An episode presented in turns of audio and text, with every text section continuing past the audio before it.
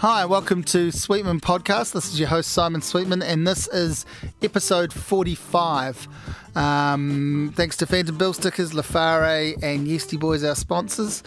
This is me talking to a Wellington based filmmaker, playwright, uh, producer, sometime actor, um, all round talent, Dean Hewison. Now, Dean's, uh, Dean's an old friend of mine. We, we met years ago working in the same music store he was very passionate about DVDs. I was very passionate about CDs.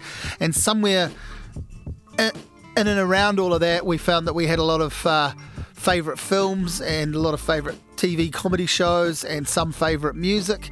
And so we got to know each other pretty well. We worked together for a while. And then I watched him you know these these crazy hobbies he talked about making these plays that were set inside someone's head or you know a talking penis all this sort of crazy stuff that I thought, oh, well, good on you. Uh, I started to see it become more and more of a reality. I went to some of his shows, was really impressed with what he was doing. Next thing, he's made a feature film. He's he's got a long running um, association with the 48 Hour Film Festival, um, tends to win one of the prizes just about every year. Um, Q, his his daughter, who was born when he was working in the store with me, um, is now uh, an actor in her own right, having having taken her first sort of um, shots in front of the camera for some of the short film projects that Dean was working on. She's now pursuing acting as a as a hobby and hopefully as a job uh, when she finishes school. So Dean and I know each other pretty well, but um, but we, you know, in the way of the world, we have we don't sort of see each other that often. So I wanted to catch up with him and get him to talk about these these film projects and, and the stuff that he's working on. Um, and we took a wee while to organise getting this happening. Uh, most recently, he had just directed an amazing play called Lungs, which I'd been to. And um, in fact, talking to Dean in this uh, episode, that was the catalyst for getting hold of Adi Walker, who was the actress um, in the play Lungs. And we ran that episode before we were running this one, but uh, yeah, I, I, did actually talk to Dean first, and then I, uh, we were talking so much about the play and how good the actors were. He said, "Look, next time Adi's in town, I'll, I'll hook you up if you want to chat to her," and I was really grateful for that. Um, so yeah, he's he's had all these different projects um, that he's that he's done, and we talk about some future projects. He's going to be um, directing a um, a Fringe Festival comedy show for 2017.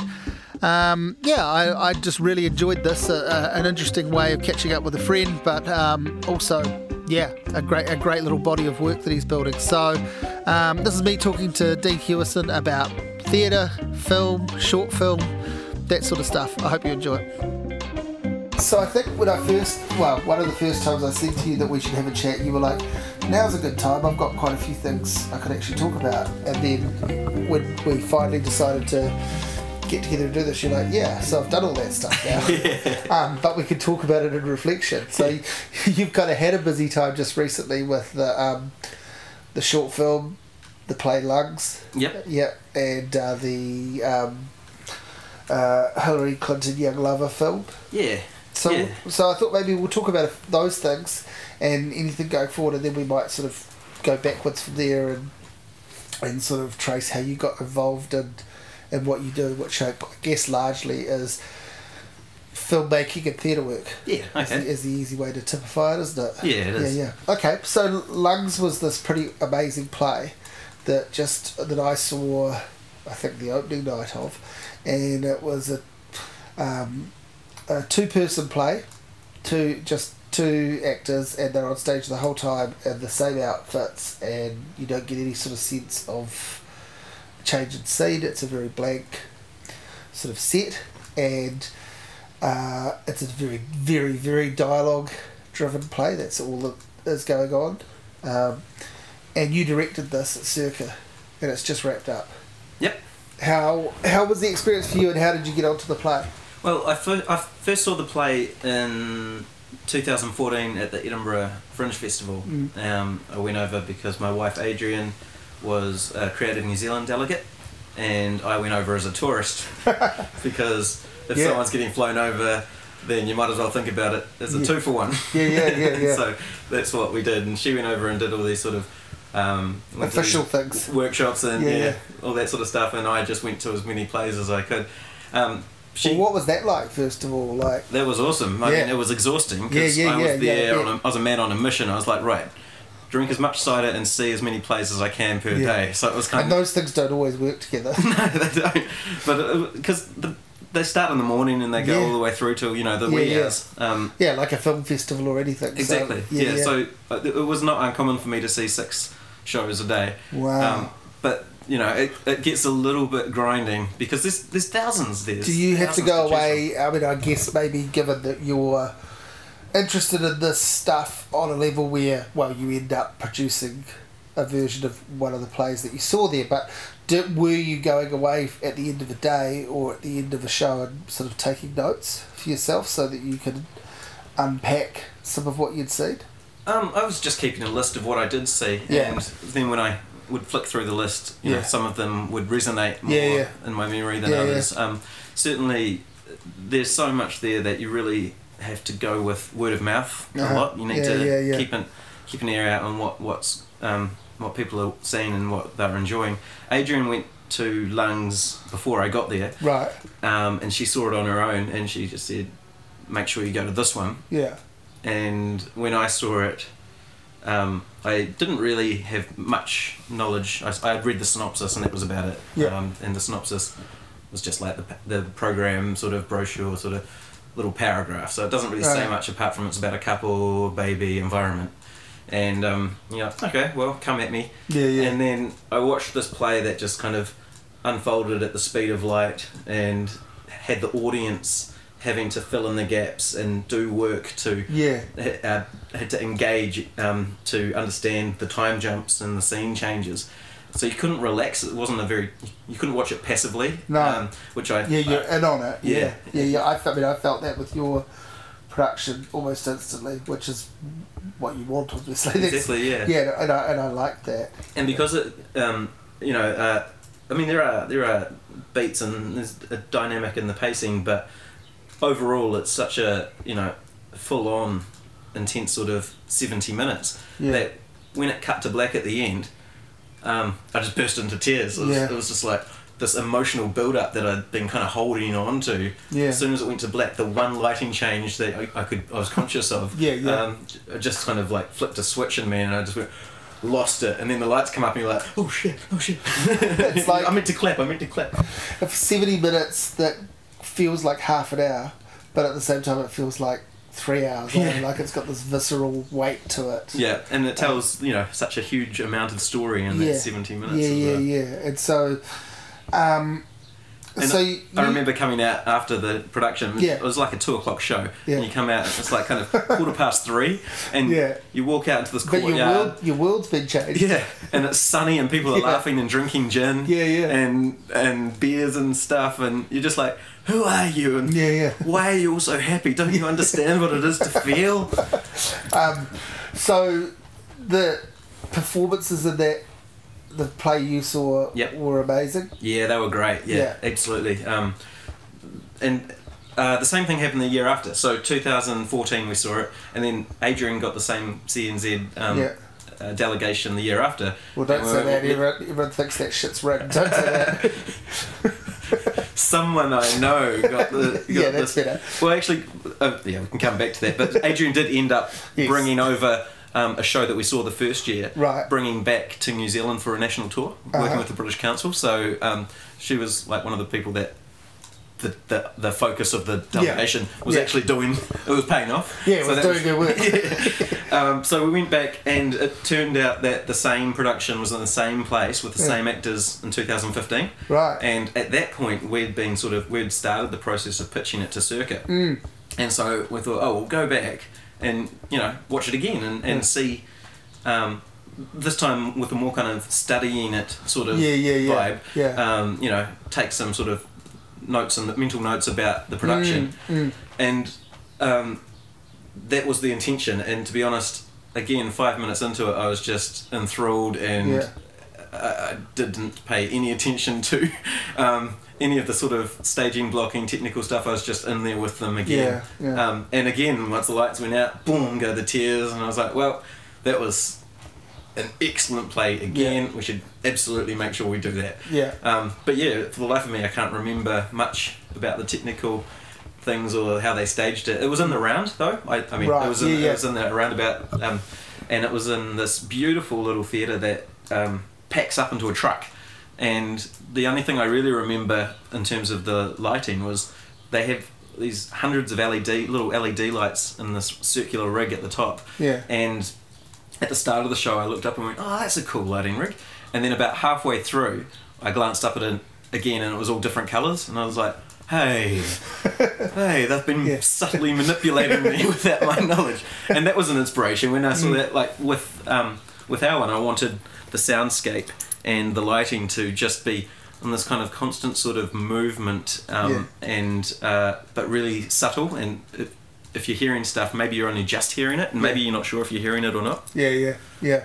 Um, so then you, when do you get the go ahead to put on this? Like, what's the process from there to the play that I've just seen? Well, we pitched it um, early, early to mid last year, Yeah, um, and yes, so so I guess it was uh, it must have been about April, something like that, May, March, April, I think. And um, as soon as they said yes, then we got Adi. Um, Yeah, on board. We locked her in straight away. So basically, I sent her this email saying what because she was living in Melbourne at Right, the time, and yeah. so I was like, "Hey, what are you what are you doing a year from now?" Yeah. She's like, "I have absolutely no idea. How would I possibly know? I don't even know Yeah. where I'll be living." yeah, And I said, "Well, I've got the script. I'm going to send it to you. Um, have a read, and let me know what you think." Why? Why did you go to her? Like, what did you know about her? That I've worked with Adi a couple of times. right, Um, yeah, yeah, worked with her on How to Meet Girls from a Distance. yeah. Um, and she was I mean, I know she's a good actor. Not, you know what I mean. Yeah. And, and people people have seen her, and, and, and I would I would say most obviously outrageous fortune yep, yep. probably Step sticks Dave. out for yeah yeah sticks out for people. But yeah, it's Step Dave too, of course. But um, um, I just wondered what your connection was with her. Yeah, Yeah, well, so she got in touch with me out of the blue. Um, is he all right? he's seen something he wants to Oh, eat, yeah. like a dog or a cat. Yeah. Um, yeah, she got in touch with me um, out of the blue when we were doing How to Meet Girls auditions. Yeah, yeah. Um, and Facebook messaged me saying I really want to do an audition, and we were really impressed with just her proactiveness. But also then she got a role, Mm. and when we when we shot it, she was one of those people that just completely understood what she needed to do and got the comic timing and Yeah, performance down just without even having to think. So, well, she obviously had to think, but we didn't have to deal with you know yeah, any issues with that. And then the year after, we um, co-wrote uh, the sleeping plot for the Forty Eight Hours, Oh, right, and yeah, she performed in that, and she uh, and that won the national um, the national championship. Mm. So. Um, those are the two times that I've worked with her before, and I just, you know, I, I think she's got impeccable instincts as an Yeah, actress. yeah. And when Adrian and I were wondering who, who we could cast in it, really, once we hit on Adi, um, we were just like, that was the bar. That was Yeah, we're like, yeah, okay, yeah. we'll- try Adi, and if we can't get Adi, then we'll we'll continue thinking. But Yeah, right now, let's just try and get Adi. And so we sent her the script, and then it must have been like forty-five minutes later, she emailed back, and she was like in tears. Yeah. She said, I'll, "I'll do it. I'll be I'll be there." yeah. Um, and so she's basically made sure that she was available Yeah, for this cool. from a year ago. So that's what that's one half of the acting dilemma solved. Mhm. So what's the next part of the puzzle? Well, the next part was well, yeah, we were trying to um, think about um, who, Who to play against that? yeah, So then you start thinking about who can play against that, like who who is your guy, Yeah. basically. and um, You've got your girl, because that's what they called in the script, right? Pretty much, guy and girl, or M, man, man, M, M, M, and L. and, M and W. Right, man and woman. Yeah. M and W. Yeah, yeah. So the script, yeah, the script's only Yeah. got lights up at the start, lights down at the end, and then no other stage directions whatsoever inside it. And so I thought about that, and I was like, well, what the fuck do you do as a director? Like, you know, my first thought reading the thing was, oh, no wonder Dean wants to do this. This is fucking easy. and then you watch the play and go, this was not easy. It was not, Like, not is- easy at all. this is not easy at all. no, because um, I mean, first of all, you need to work out where things are, when they are, Yeah. where the time jumps are. Yeah. Because there's no indication, no scene numbers Yeah, or yeah, anything. yeah. It's just line after line after line. Yeah. So, so you know, there are ones where you're like, I think that this is six months later. You know, and I think this is a one week later. Yeah. And, and um, so we went through all those, and sometimes, um, we you know have to stop and have a big discussion about whether there was a time jump halfway through a scene or not Yeah, because yeah. It, it made a difference as to how the actors played it. Yeah. Um, but around that same time, I was doing the on the, the the film version of on the conditions and possibilities of Hillary Clinton taking me as her young lover, Yeah. which. Um, which um, is an adaptation of the stage show, which is an adaptation of the other stage show, Helen And Clark, book, which is an adaptation of the book by Richard Yeah. Meros. Yeah. Um, so that that's had a life for at least sort of eight years, Mm. even longer. Um, And with the, the the election coming up, we uh, Arthur came to me and asked if I could do a filmed version of it, and I think that initially we were just talking about um, filming the show, Yeah. and then it kind of grew to well, why don't we set up a show and set up some audience and film that, and then then it became well, why don't we do it at um, at the airport, Auckland airport, you know, as he's trying to leave the country, and then that evolved to actually he's made it to America and he's detained by Homeland Security, Yeah. and so that that was like okay, that feels good, that feels like a, a valid reason for Yeah. him to give this lecture Yeah. um, as a defence to not get Yeah. chucked Yeah. in Guantanamo. Yeah. Um, and so, but then it became it became a bigger beast than just me and another camera filming a stage show. It became Yeah. Yeah. an actual An production. actual production. Yeah. yeah. and so um, so Arthur and I uh, worked with um, a few people and basically got the ball rolling and managed to get some funding from uh, the film commission and also Jason Friedlander supported the production as well Mhm. and yeah, so we had we had about forty thousand dollars. Oh, and then we got um, uh, Sebastian Meek, Arthur's brother, is um, the PA of Peter Jackson, Mm. and so just asked his boss if we could borrow some gear, and we ended up Just casually. yeah, we ended up getting about two hundred grand's worth of stuff for free. So we got we shot on two two of his reds Right. that shot the Hobbit. Yeah. Um, we got all the lighting stuff, the lighting and grip gear. Yeah. And then afterwards, um, we got grading in the online and sound mixing at Park Road Post. Mm. Park Road Post is such a beautiful place to be, man. It makes Yeah. you you feel like a king every time you go in there. Yeah, Even if you're getting it for free, they Yeah, still yeah. treat you really nice. Yeah. Um, so yeah, that we I mean we couldn't have possibly done it without that sort of support um, from from Wingnut and Portsmouth and Park Road. Yeah. Um, and what we ended up with was a 44 minute version that is we we put on um, uh, it's on Amazon. It's available to be streamed for Americans, and it's Yeah. also on Vimeo on Yeah. demand, so Yeah. anyone else can buy it as well. Yeah. And we just thought we'd get it out there and see, you know, if um, if there was any sort of if, if we could catch some lightning in a bottle with the election. Yeah. Yeah.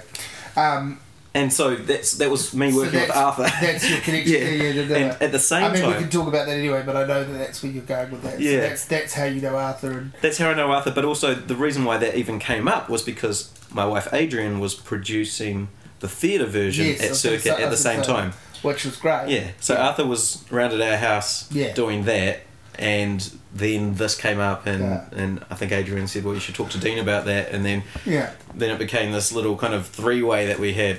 right. Yeah. Um, and I think it was actually at opening night. Um, Arthur had read the script of Lungs. He just found it at our house and was like, "Can I borrow this?" And um, we went, "Yeah, sure." And he came back and was like, "Man, I loved that script."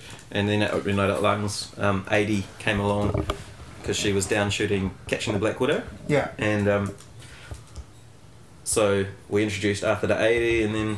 Kind of the discussion came from there. It was like, hey, you two could actually How- make a pretty decent couple for this. Quickly did they connect in terms of there being a bond and a chemistry and you knowing that they'd, they'd be the right two to, to work together. Well, uh, we had that first discussion, then everyone came around and we had a read through at our house and a barbecue and Yeah. had some drinks, and um, you know, it just it felt like a, a decent, a decent pairing. And I, I really, um, I love not doing auditions Yeah. if I can, you know, because Yeah. no one does their best work in auditions anyway. Yeah, it's a type, another type of performance. Yeah. But it's not. Yeah. It's never the one you want. No. regardless of um, how good they are. So, Yeah. um, uh, you know, Arthur's uh, very experienced actor, Adi's experience. We're kind of like, well, if we can't make it work with these guys, we can't make it Yeah, work. yeah, they're like two at the top of their game. Yeah, and for also, where, for um, where they're at, right? And yeah. Adi's got sort of a bit of TV sort of, Yeah. you know, it's Bit of kind exposure, you're bringing down an Aucklander from TV. Maybe Yeah, yeah, yeah. Wellingtonians might But- think that's flash. Yeah, that's what I say. People And have at, the, heard of her. yeah, like, and at the same time, you've got Arthur's just you know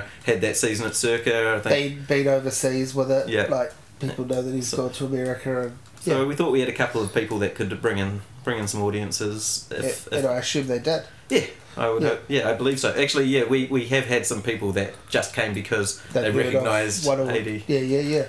Um, and the other two things I sort of thought were interesting about Lungs and your involvement were so this is the first time you have directed something that you haven't written. Yeah, my first theatre show um, that I hadn't written. Yeah, Yeah. so um, I've done more written more plays than I've directed, but all the ones I've directed. We'll go back through some of those, but yeah, yeah. All the I ones I've directed were yeah, mine, and I understood them, and I got the comedy of them, Yeah. and I understood where it, where it was going. And this one was my first in two two ways, which was my first circa play as well. So um, that's I don't know. It, it is different to putting on a show at Bats. I That's think it's a gold standard in Wellington, isn't it? I guess it's something. It's, you know, it's a- Wellington's oldest professional theatre, Yeah, you know. So you um, it's uh, uh, it's not one that you can get in as easily. Um, Yeah, yeah, and. I, I probably wouldn't have managed it if Adrian wasn't producing. But Yeah. Adrian over the years has done The Pianist, which was yeah, you know beautiful show. yeah,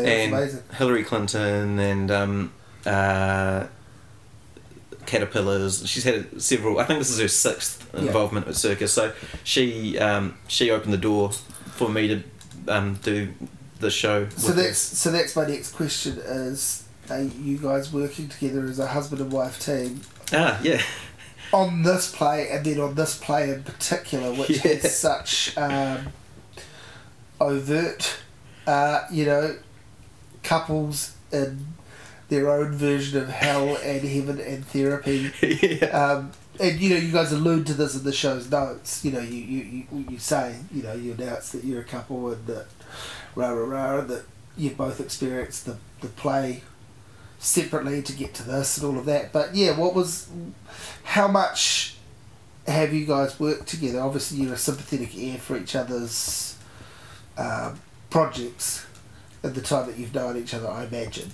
yeah. um, you're probably good sounding boards for one another. But um, what's it like working together, and, and particularly on something like this? Well, we actually um, the first time we worked together was when we got together as a couple, which was live at six, and she was marketing manager for that, and I uh, was a co-writer and acting in it. Um, but since then, we haven't.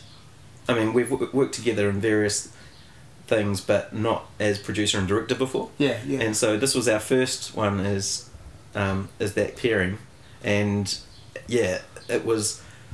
We, the reason why we needed to bring this play over was because it felt so true to us and felt like the issues that we were facing and the issues that a lot of people um, uh, that we know in Wellington are also facing, and not just the baby thing, but the environment thing, the Yeah. job thing. Just it's a it's a play about relationships, you know, and so and ethics. and ethics, yeah. Yeah. And and and and one of the recurring things in it is how do we, you know, what makes us good people? Are we good people? You know, Yeah. trying to convince themselves that they are good people. That's right. Um, and it was just one that, um, yeah, it felt it felt right that we should work on that together. Also because there's a lot of there's a lot of me in that guy, and there's a lot of her in that woman. Right. You know, um, I like to think that the people that we see on stage were slightly worse than everybody that that sees Yes, it in yeah. the sense that everyone can go well at least i'm not quite that bad but they all do go oh shit is that how i sound sometimes Possibly in that regard, and in that regard only, it did make me think a little bit of um, some of Neil LaBute stuff, which Oh, yeah. I know, you know, I know you have some some connection with too. Yep. Just just just what you said there, the idea that the audience can at least take some solace or whatever, uh, the idea that I wouldn't be that bad. I recognise a bit of myself in that, but I Yeah. wouldn't be quite that bad. yeah i mean that's a whole different genre It is a- he's, he's a vicious vicious man but Yeah, yeah, but but I think that's might be his starting point. Like Yeah. I think that might be uh, a starting point of his process is, is, is creating that that template to begin with, Mm. and then thinking, how can I really have fun with this? Yeah. Let's see how dark can I really get. yeah But um, it's interesting though when we i mean we did have some fights during this production really, uh, when when we'd take it home Yeah. it was only when we were at home and Yeah. and um, I guess yeah I think throughout dur- during the process we sort of learnt to try not to take it home which is hard because you know it's what we're both working on at the moment full time Yeah. during the day at night it's hard not to talk about it and so often we do find ourselves doing that and then and then just these little fights would happen and you'd find yourself going oh I sound like that guy or like or, or you know Yeah. you'd almost be nearly verbatim doing some of these fights and it would just kind of pull you out of it which is in a way it was kind of good because you kind of go actually we just sound like those douches on stage at the moment let's let's not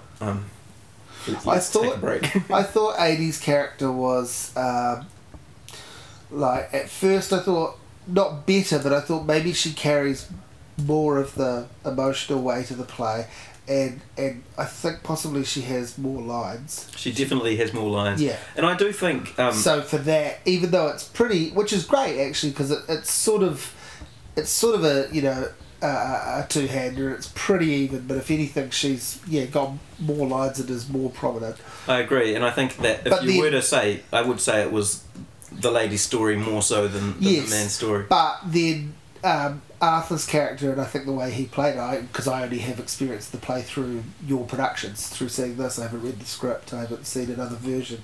Um, he he brings quite a nice comic foil to it too. Yeah. Apart, obviously, some real um, stoicism and some real um, strong, serious stuff too. But you know, because not by design, but um, I didn't see the play with my wife. We saw it separately. Katie went to it another night just Yeah. because that's you know it's modern lives and babysitting. Um, so she went to it and, and so it was fun to be able to talk to her about her. You know, a couple of weeks later when she saw it, and she said, I said something about the the woman character being, you know, probably more prominent, and she was like, yeah, but she was so unlikable. She just, I said she carries the emotional weight. She said, yeah, but she's so unlikable. She's real, you know. She she had that reaction to her, Right.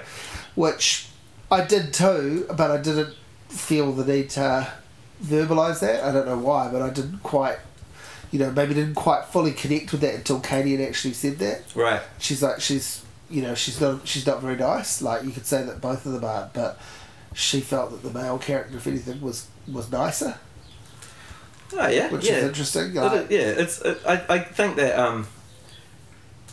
but it is very open to that to an interpretation, isn't it? absolutely, Like, you know, like there's no right answer there. I. Like I think that. Um, because you're all bringing your own experience, exactly. Your own, It's hugely personal. yeah, And I. I think that people that, in general, I found that the people that don't like the female character are the females. yeah. Um. because that that thing of they go, well, I wouldn't, do, I wouldn't do that. I would, I hope I wouldn't do that. Yeah. what they're really saying. I hope I wouldn't act like that But it's what. because you don't 80 know it until you're in the situation. Yeah, and what Adi said was that she she she kind of recognized like three of her friends in this character. She's like, I, I know these people. These people. right. This is not an imaginary character. This Yeah, is this is based this is like definitely this person and Mhm. this person mixed Yeah. into one. And, Yeah. she, and she's like, and these are nice people. Like Yeah, she, she yeah. I mean, she. We all love that character. We think Yeah. that it's such an extremely well written character. But yeah, it's definitely flawed. And um and people, uh, she's she says some really mean stuff. Yeah. But she says, uh, like as part of their relationship is this whole conversation, the lungs conversation, and that's what it is. Is you know, Yeah. as you said in your review, is it's a conversation. Um, it's so intimate because generally in plays you've got people talking. Um, you know, just saying conversational stuff and having jokes and whatnot. But what we've got here is a window into Yeah. this stuff where people who've been together for six, seven years or whatever are saying deeply personal things to each other that they would never dare say if Yeah. they knew that anyone else was around. Yeah. And that's what's so like, that's what I think gets the audience resonates with the audience so much is Mm. that they they're seeing conversations that they don't see elsewhere because this th- this is so intimate and they don't ever talk to anybody else in this entire play. They only talk to each other and they talk to each other in general they talk to each other extremely honestly. Yeah, and and this is sort of stuff where she says mean stuff to him um, but just because she she's they know where their boundaries are most of the time. Yeah. and they can she can say that stuff and he kind of is like well that's what she's like water off a duck's back. Yeah. and he can he can be dumb and she can and do stupid things and she can give him shit about it and then they move on like all relationships you know yeah, yeah. Um, it's it wasn't really until I don't know how long, a day or two after seeing it. Uh, you know, part of this was sinking in at the time, but a day or two after I saw it, I'm like, Jesus, this these characters and all of these layers to these characters. Obviously, some of them come out in the performance. That's an essential part of it. But essentially, this playwright has written characters through only dialogue and actually given them full backstories.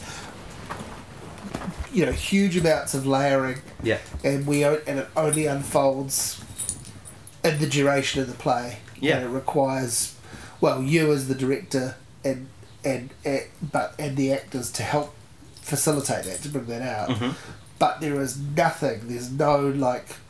I haven't seen the script, but what you're telling me, there's no notes midway through of like, you know, she has this baggage No. attached to her. It's just in those lines. Yeah, exactly. And, and of course, in between those lines.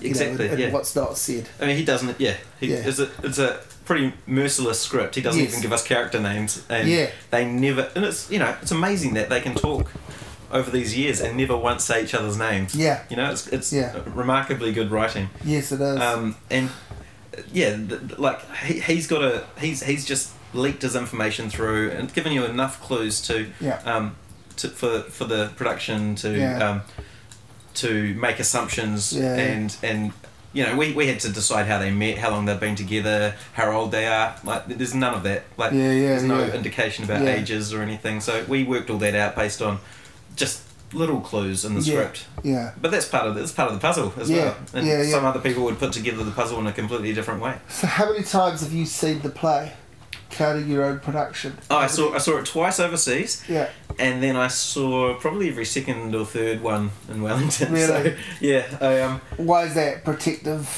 Uh. Well,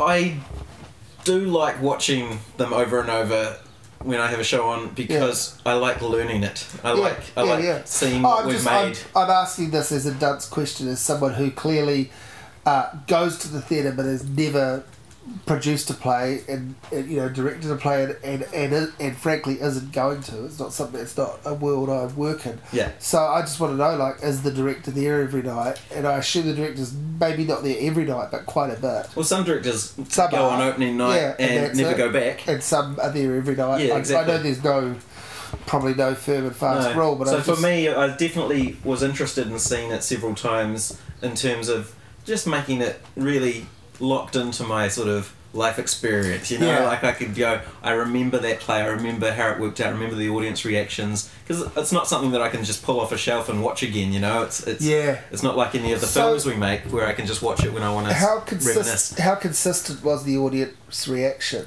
Oh, the audiences are always different. It was so yeah, interesting. yeah. Like younger audiences were very vocal, and the play because you're so close and because the relationship is so intimate, a lot of people felt that they were able to um, vocalize Yeah. their reactions, which Yeah. was kind of the the actors quite enjoyed that. You know, like there was a part.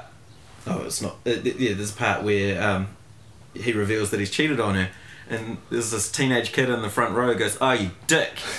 yeah, Which is, it. that's great though, isn't it? I mean, that's that's like um, Fully engaged, man. that shows that theatre's working to me. That Exactly. says that you've forgotten that it's uh, an actor. Yeah. You are you as the audience member is invested in the character. The actor is clearly super invested in the character for that to be able to be portrayed. It's kind of like uh, the ultimate, right? Yeah. Like that's like a And there was always a reaction with um with that fiance with the fiance line. Yeah, where, yeah, where- yeah. When he when he sleeps with the girl again, and then she says, "Don't tell me your name, your girlfriend," and he says, "Fiance." Yeah. There was always a reaction, um, a vocal one, every single Yeah. time with people just going. like a let, like a seething let down Yeah. grunt. But, um, yeah.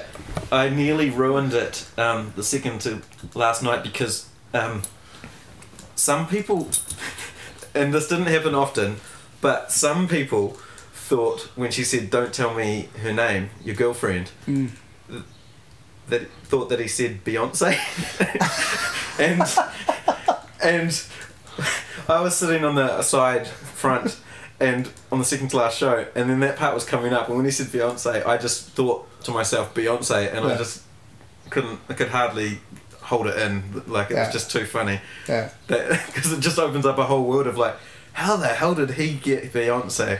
Yeah. and surely you get a hall pass for the, for Beyonce. I don't know. It just took, took me, took, definitely took it to a different place. Um, was part of the plan of doing this show at Circa, is it a little like, okay, so next time I'll do a play at Circa and it'll be my own play?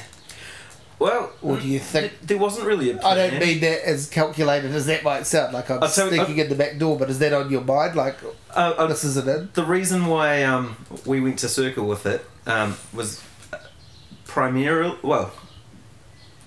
I don't know if this is primarily, but I think it was a massive factor for us. Was because it's a um, uh, not a New Zealand work. Yeah. We weren't going to get Creative New Zealand support Yeah. uh, to put it on Yeah. unless we got tax funding from Circa. So that was that was the way that we could do it. Was um, yeah. uh, Circa has money given to them from Creative New Zealand to put on works that they program, and that doesn't have to be New Zealand work, even though um, even though a lot of it is. Yeah, yeah, yeah. Um, but yeah, they also bring in uh, foreign foreign playwrights works Yeah. pretty regularly, and so that's that's that's the that was the um, the number one thing for us for going to Circa was we'll be able to put it on, we'll be Mm. able to do it. I mean, we could do it at Bats for hardly any money if we needed to, Yeah, yeah. um, or we could take a massive risk and do it entirely ourselves on Hannah Playhouse and spend a lot of money and just hope that people come. yeah. Um, but for us, yeah, definitely the uh, the less risky way of doing what we hoped would be a top notch production would be to do it with with that funding from Circa. Mhm. Um, the thing for me in terms of like moving forward is just is so daunting. Uh, having worked with that play, that it's Yes. just so well written. It's just kind of like, man, it's kind of how do you follow that? you know, like, Yeah, yeah, yeah. how do I write a play after doing that play that like has such a powerful impact on the, how do you the not audience? how do you how do you be correctly influenced by that too like how do you not be influenced by that experience and then how do you put something across that isn't a- weak little inferior version of that in your Right, mind exactly, yeah. and uh, and it's kind of like we were getting texts. Oh, night night. Adrian got a text at like 1.30 in the morning from someone saying, "Sorry, hope your phone's on silent, but I just can't sleep. I'm still Mm. thinking about that play." Mm. And and that reaction was not uncommon at all. Like Yeah. people were driving home, just kind of with tears in their eyes, just Yeah. being and messaging, sending us Facebook messages, just saying like that that that story stayed with me the whole ride home. Um, so like to have something that resonated with people as much as it resonated with, with me and Adrian, that's that's a high bar. To, Yeah, yeah. sort of the uh, and I got to say like. I, my next play uh, as a play I've already done, um, Yeah. and I did it in the Fringe last year. I'm taking it up to Auckland next year because we got um, some touring funding, yeah and it, you know it's a great show, yeah but it's it's not Lungs. yeah yeah it's, it's of like light and it's it's a musical based on ads from the 80s and 90s. yeah It's nothing like Lungs. Yeah. so at least I know, like, the follow up is already set. Yeah, from- yeah. In terms of my writing, I know it's that. so it's kind of like, and it's one I've done before. Like, yeah but but it is going to be next time I sit down to write a new play, I'm going to be like, oh, I'm going to just be that sophomore sort of. so let's go back now to um, you grew up in Christchurch I did, yes. Yeah. So we met about just over 15 years ago. We worked in the CD store together. Yeah, City Store 2002. Yeah. And uh, also it was about 15 years ago. Yeah, yeah. And um, and like I very quickly found out that you were interested in film and theatre and I, and um, you know that that sort of st- obviously music too, but like probably more your angle was DVDs and theatre and film and so forth, which is a good thing to have in, in a store like that.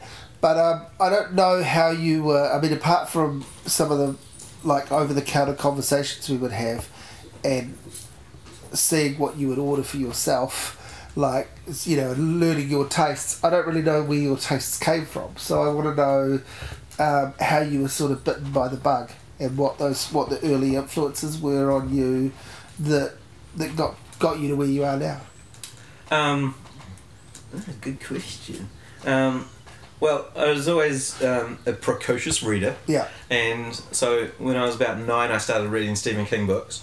And um, when I was 12, I started writing my own little kind of mini novels that Mm. were often um, set in Castle Rock. Right. And um, often the lead character was Sheriff Alan Pangborn. Right. And um, you know, like I would just tap into that little mini world Yeah. of Stephen King. Yeah. You know, like taking characters from Needful Things Yeah. and It and all that, and sort of Yeah. um, putting together my own version. I think Yeah. the first when I think I I wrote one called Johnny Gets Mad, which was about a nuclear um, a nuclear plant fallout where um, a guy mutated, basically Toxic Avenger, but before I'd heard of the Toxic Yeah. Avenger, Yeah. and um, and my and my um, teacher, uh, her name was Kathy Lumley. She um, she told me that I was a good writer and I should keep writing. And it's one of those things that I remember. It was like, Yeah, yeah. okay, thanks, Cool, I'll gonna do, that. Yeah, yeah. That's good to know. Really useful information. So I, I like um, I think like for maybe it's an age and stage thing, and I don't know if it's dying out, but I love the idea that Stephen King has been this powerful influence on a lot of people. Like, you know, it's very it's very easy to hear these days. Oh, pulp trash stuff like Stephen King, but like he's a great storyteller, and so many people I think have yeah not only has he sold shitloads of books so people must be reading, but he is there in, in at least the early works of a lot of people. Like Yeah. he is a, a formative influence. yeah, without a doubt. For Um, me as a reader, absolutely he was, and I guess as some sort of writer he was. I'm sure I did a similar thing, like tried to tap into some of his kind of horror story writing. But as a reader, uh, uh, you know, around twelve years old, I was just got obsessed with his stuff for the longest time, and I've only just recently palmed off all my Stephen King books and gone, oh, well, I don't, I don't actually need them again. Right. And I know the world's got heaps of copies, but I don't, you know, I'm not going to reread them. yeah. But there are still some that I haven't read, and I and, and, and well, loads now. But I, I still think I'm going to try and catch up one day and read, Right. read heaps of Stephen I King think I books. kind of tapped out after Yeah. Bag of Bones. I got really angry at Bag of Bones. Right. And, and I kind I of don't went, think I know think, that one. I think our relationship's over for a while, Steve. Yeah, yeah. I'm a bit like that with him. It's been ages, but I keep fooling myself into thinking, oh, the next book's going to be the one. I'm just going to pick it up without knowing anything about it and get hooked back into Yeah, it. I did. sort I did jump that. back in with Yeah. Cell. I, I read Cell. Um, I remember when that came out, but I didn't read that. yeah. Well, actually, there's there's one um there's one about um the date like today, isn't it? I mean, Yeah. who knows when this will be on the yeah. internet? But today is the day that JFK was um Yes. was killed only a, a few years ago. Yeah, yeah. and 1963. So on the way here, the radio station was playing um, all these songs that were number one at the time that Right. JFK was, you know. Yeah, yeah. Um, and, and that one, that one's become a TV series, hasn't it? That book. He, he wrote a book about that. Yeah, that's right. And he's done. Uh, I was going to say, like some of the movies in recent years have got really good. You know, Yeah. like there was a bunch of kind of pretty shitty. Because I was a sucker for those too. Like you had to watch the adaptation. You read the book. You'd Yeah. watch the movie. Like Needful Things is a great example. That movie.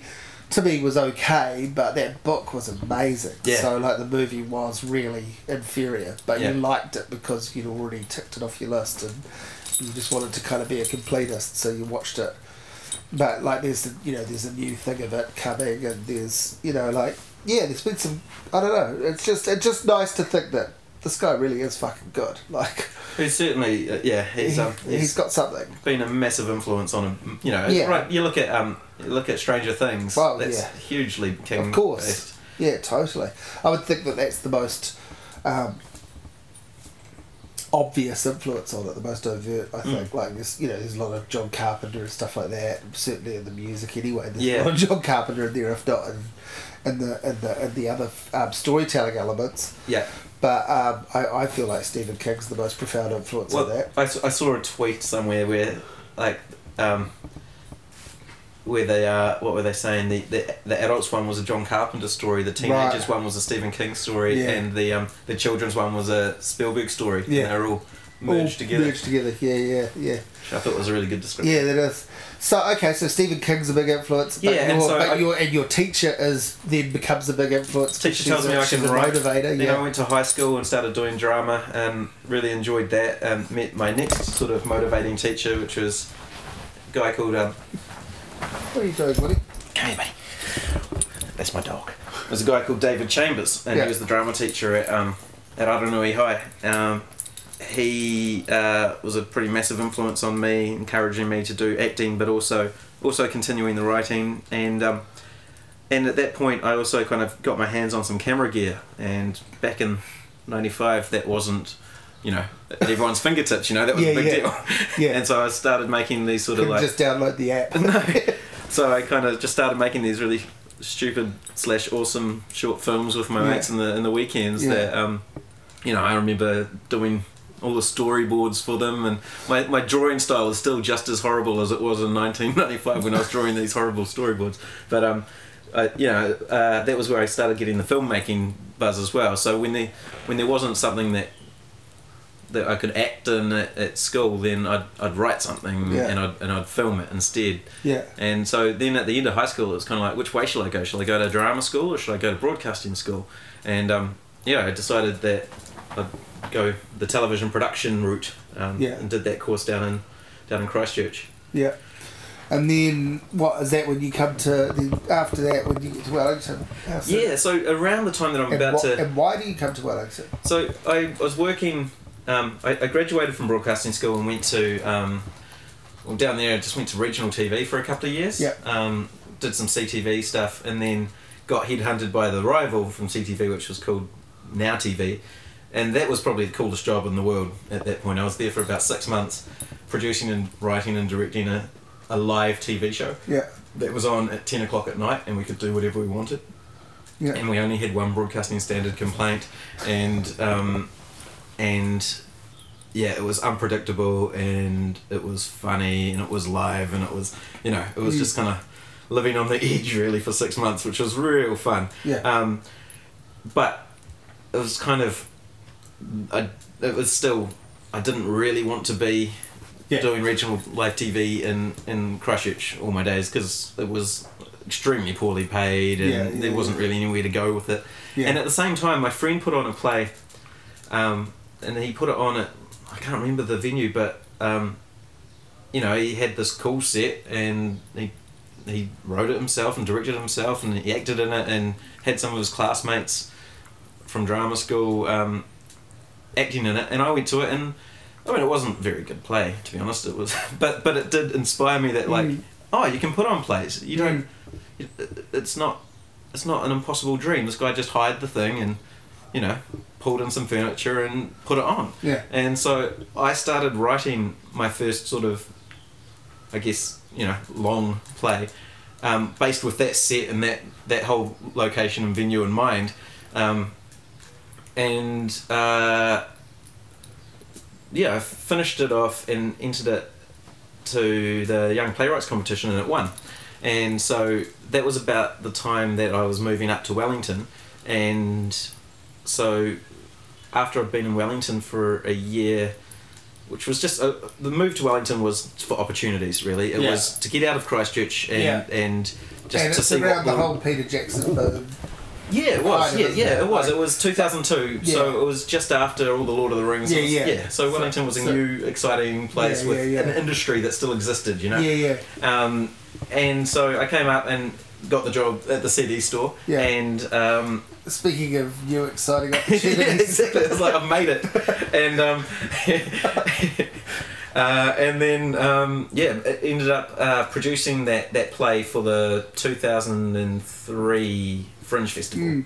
and that was called Head of the House, and it was about a group of flatmates that come home and find their landlord's head in the washing machine, and um, and it was cool. It was my first. I, I put it on in the Fringe, and it got a return season Yeah. because it sold out and was one of the sort of uh, Bat's favourite ones, Yeah. and um, and I was like, oh, cool, okay, Yeah. I'll do this stuff. Yeah. And, and it was it didn't seem like something that needed to be chosen instead of film. It was something that you know was a different were- kind of world. Yeah, different medium, but but complementary. Same sort of skills, but a Yeah. whole different kind of feeling and a whole different. Well, it strikes it strikes me that I was going to say uh, part of the reason I could see you being drawn to to Lungs in terms of outside of just being an audience member who appreciated it, but wanting to take it on as a director, is what what I think I know about your work from seeing a couple of your plays and knowing you is that, um, you know, you're into dialogue, you're into storytelling, but I think dialogue is really,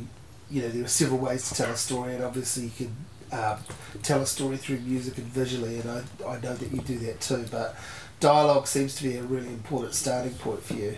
Yeah, well, I, I guess it's always been it's always been a comfortable place for me. So Yeah. um, it's natural. Yeah, It's, it's, I can write dialogue that doesn't suck in general. I think, yeah. or I, I like to think I can, and Yeah. um, uh, and a lot of the jokes that I've put in my plays have have worked. Yeah. and so.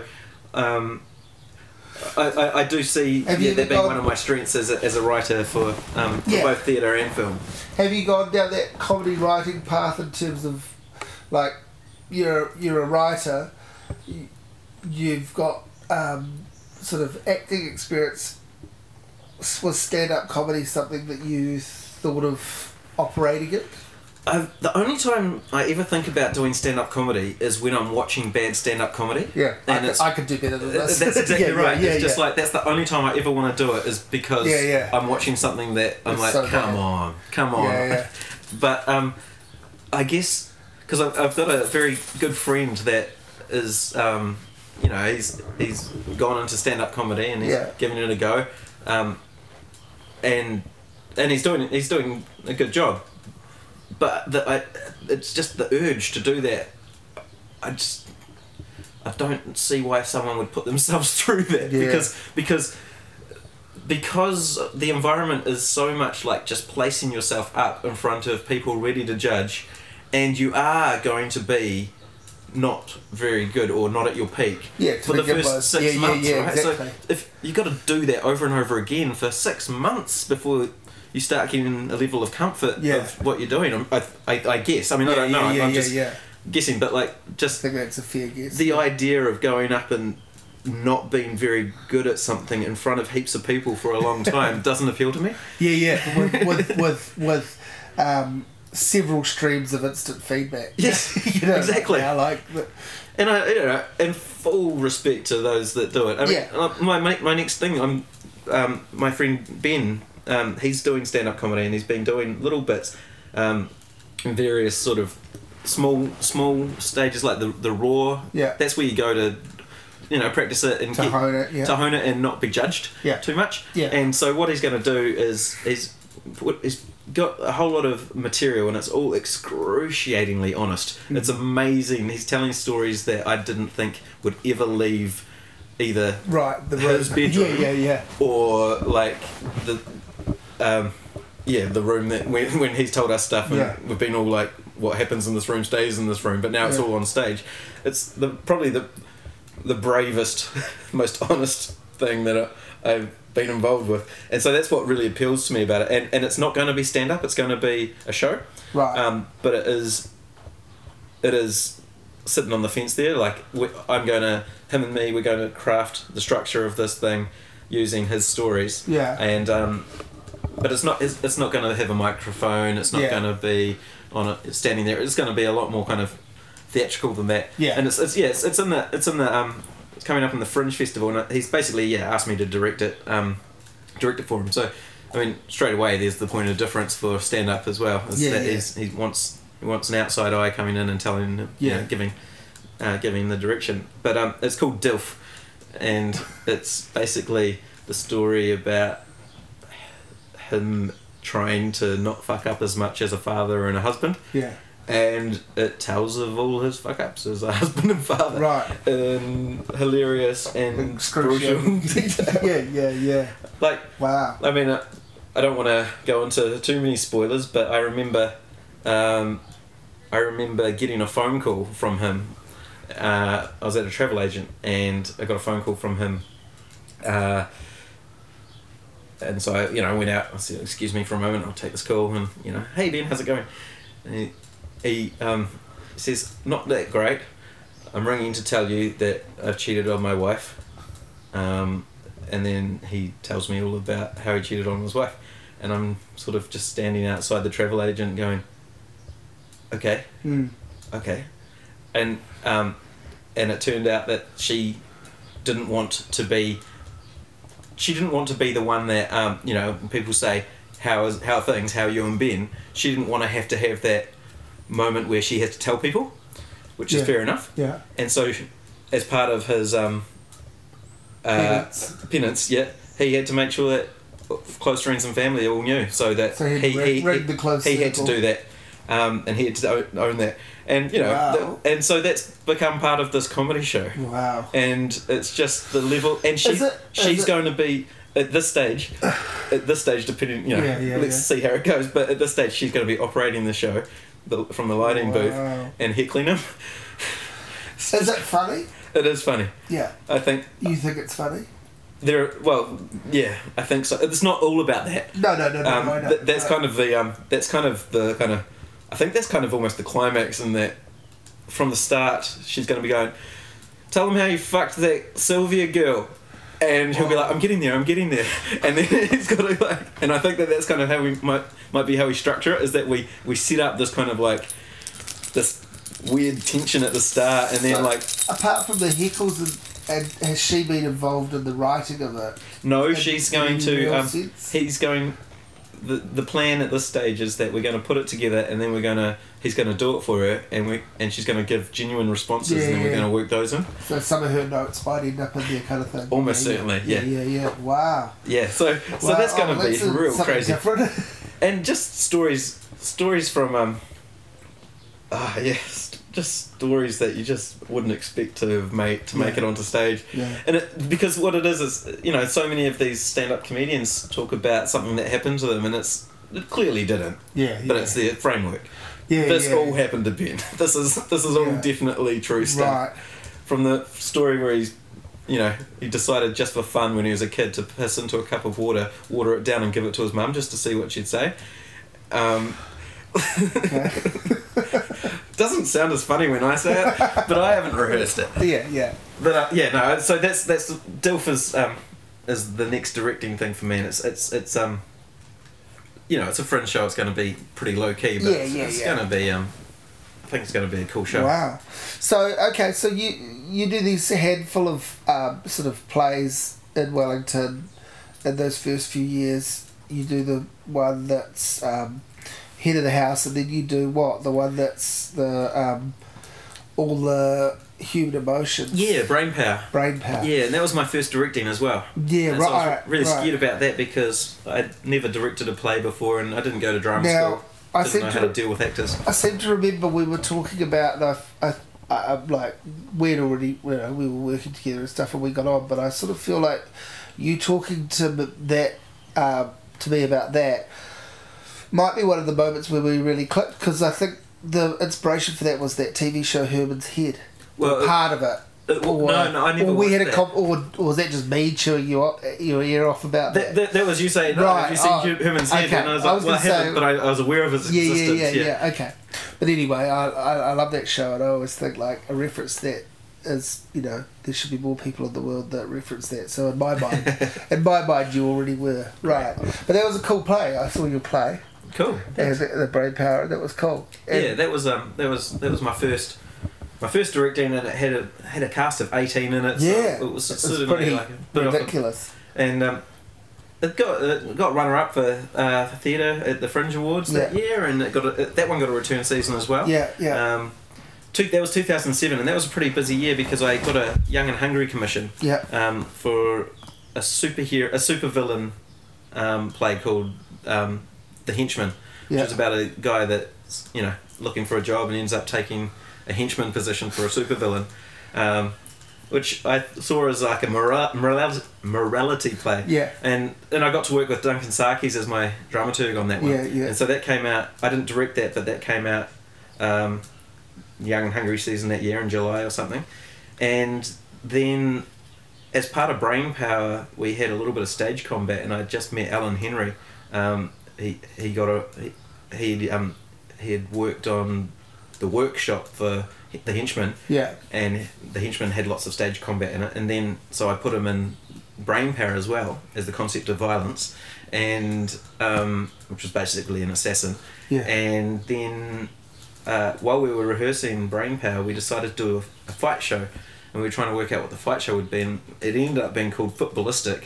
And it was we put it into the dance your socks off festival. And it was entirely stage combat Yeah. um, set at a um, English football riot So this is shades of uh, Shaolin soccer. What is it? yeah, I suppose so. Yeah, that was we Was it told before three or after that though? Uh, I think it was before that. It's Yeah, yeah, 2007. yeah, yeah, yeah. Yeah. So we had um yeah we had different stories and different fight. We tried to put a narrative into the fights, but some and sometimes we were more successful than others. But Yeah. no matter what, there was always you know something pretty brutal happening on stage, and we Yeah. finished it off with um. Uh, 1812 overture with smashing um, we, we had all these bottles made and we smashed Yeah. them to that and, Yeah. and um, the first night we had blood we all went out with mouthfuls of blood and we spat it out when we got punched and it was all very beautiful Yeah. um, but because the bottles were wax, uh, what we had to do, we had to um, we had to wipe down the blood. The blood was all sticky, but using hot water melted the wax a little bit, Yeah. the shards of the bottle. Yeah. And the show after us was a tap dancing show, and on opening night they all fell on their asses because of the um, the melted wax. So we got this angry phone call the next day saying no more blood. You can't you can't do it because you There will not be it." blood. Yeah, exactly. So we were like, what are we going to do? So we ended up like going out with Tic Tacs and we spat out teeth Yeah. instead of yeah, blood. But yeah, we had no idea, and the poor tap dancers after us just slipping all over Yeah. the place. Yeah. Yeah, and then um, then after that was Hypnotastic, which was the Cohen Holloway um Yeah. one where he played a a uh, uh, corrupt hypnotist, and that was fun. Um, and then uh, Leon Wadham and I co-wrote Live at Six, and that was a pretty big one for us because that was the Stab Commission. Yeah, yeah. So it's a pretty ambitious project. Talk a bit about that. Yeah, well, that was um, one where a scan. We set it at TV one and TV three, Mm. and it needed um, it needed footage taken at the start of the show, and it and it needed to be edited throughout the play Yeah. and put onto two different.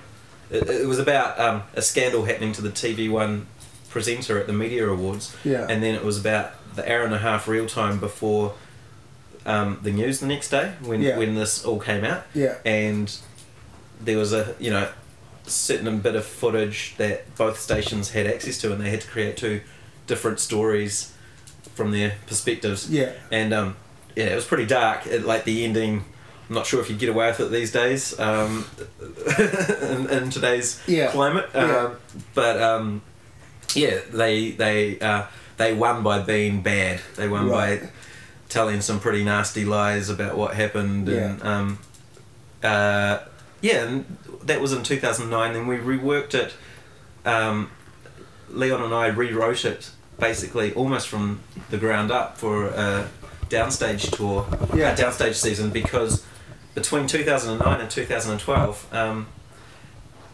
smartphones happened Yeah, yeah. and all of a sudden the concept of the show was hinged on somebody you know with a video camera and they had to get hold of the tape Yeah. that no longer was relevant because yeah, yeah. people uploaded video to the internet and it was like okay so instead of having a bad guy like we had in 2009 like just technology was the bad guy and the internet was the bad yeah, guy yeah. and so that, that that really changed a lot for us because then all of a sudden the audience was allowed to be um, filming the action at the start of the show as opposed to a person with a video camera that we had it in 2009 Yeah. um, yeah the downstage season we we got everybody to send in their footage and we could use that in the editing as well Yeah.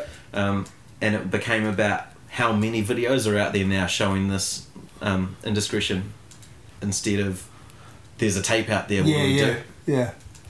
Um, and then that went on a tour and my Adrian um, so that was that was that's when you met Adrian. uh, I met her in 2009. Started yeah, that project. Yeah, and then yeah, sh- yeah. she she and as I said, she was the marketing manager. Well, she ended up producing the 2012 season at Downstage, and then producing a national tour um, in 2013.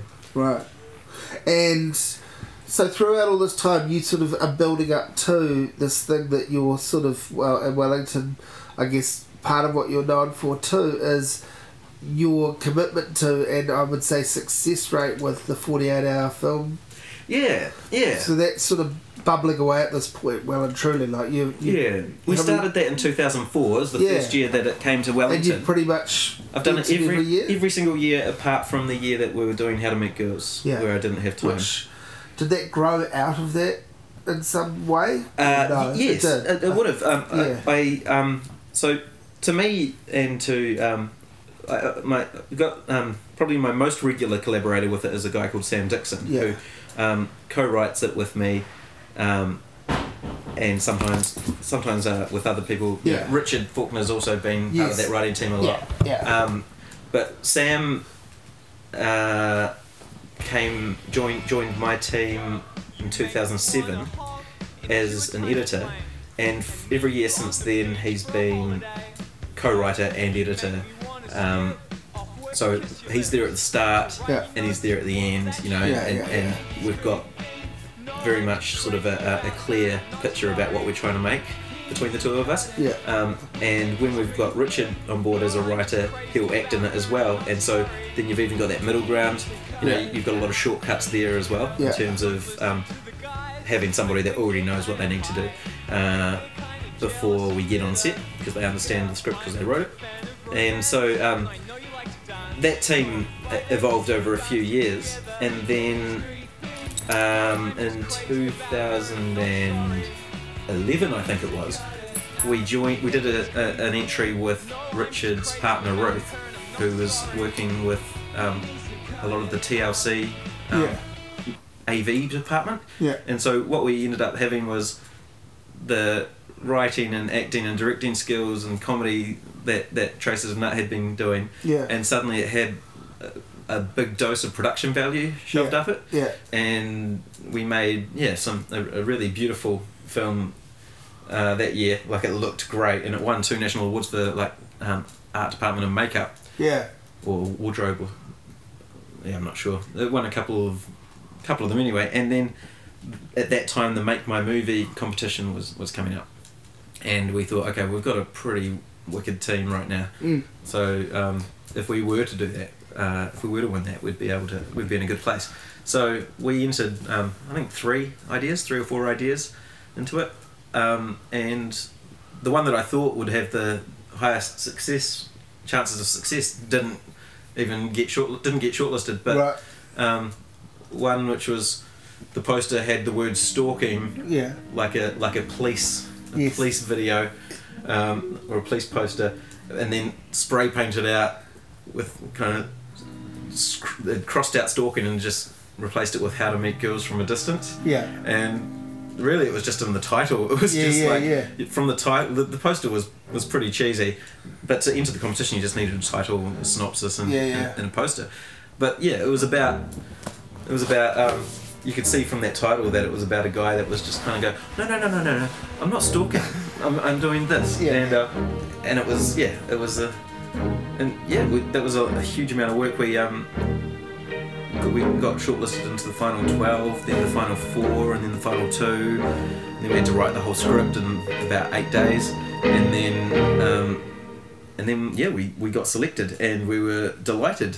And it was you know a huge celebration for us. And then and then it happened. Yeah. and it was the hardest six months of my life Really? by far And so this is what 2012, 13 2012 yeah comes out in 13 or 12? no it comes out in 12. in 12. we started writing it on the 10th of January Yeah. 2012 Yeah. and we had the premiere on the 29th of July 2012 Right. What was so hard about it beyond well just the steepest learning curve? Do you mean, or It was also- it, or was it? it was, um, it was just not pleasant. it was doing in general two hour two years two and a half years worth of work in, six, months, Um, for no money Yeah. so for example we we shot we started writing 10th of January um, we found it because we had to do that first draft and the first draft had to be um, handed in on the 20th Yeah. of January and then we found out on something like the 26th of January that we'd won Yeah. We started shooting on the last day of March, and we were shooting draft seven Yeah. then. So between the 26th of January and the 30th of March, we wrote six drafts. Right.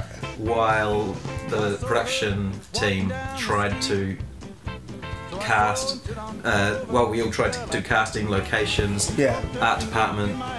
So art department were building things for us that wasn't from because the last script that I'd read was draft four, but it was three days later and we're up to draft five. Yeah, know, yeah, yeah. It was just it was absolute chaos. Yeah. And um, and the, the shoot um, so so the art department was always always um, working late into the night for whatever was going to be in the next day's show.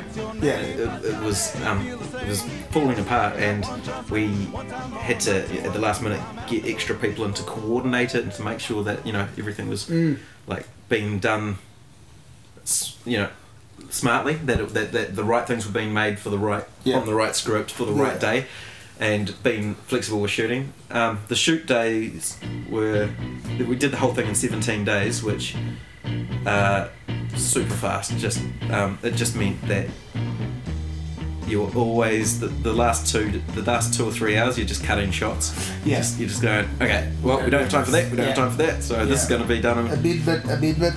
yeah. until one point where it's just like, well, we can't because we can't afford to go overtime. You know, we're, we're working to the proper industry sort of things. Can't just 48 hours it where Yeah, yeah. people work for 12, da 12 hours or Yeah, 13 yeah. hours. And um, there was one where he did a whole song. Uh, he performed a, a scene where he performs a song uh, to this girl um, on his bed, and we were going to shoot that in four shots so that we could edit it together Yeah. and, and it would work. But we only had time for one setup, Yeah. and so we had to do the entire song in one in one shot, and we only had time to do um, basically six tries at it, and it had the way we did it. It had a, um, a lighting change and Yeah, a yeah. disco ball had to drop down and. Every, the performance had to be good, the camera had to be good, and we just weren't doing it. And it just was like, okay, we've got time for one last version, and then we've got to pack up. Yeah. And yeah, we miracled it out that, that time, that la- that last take.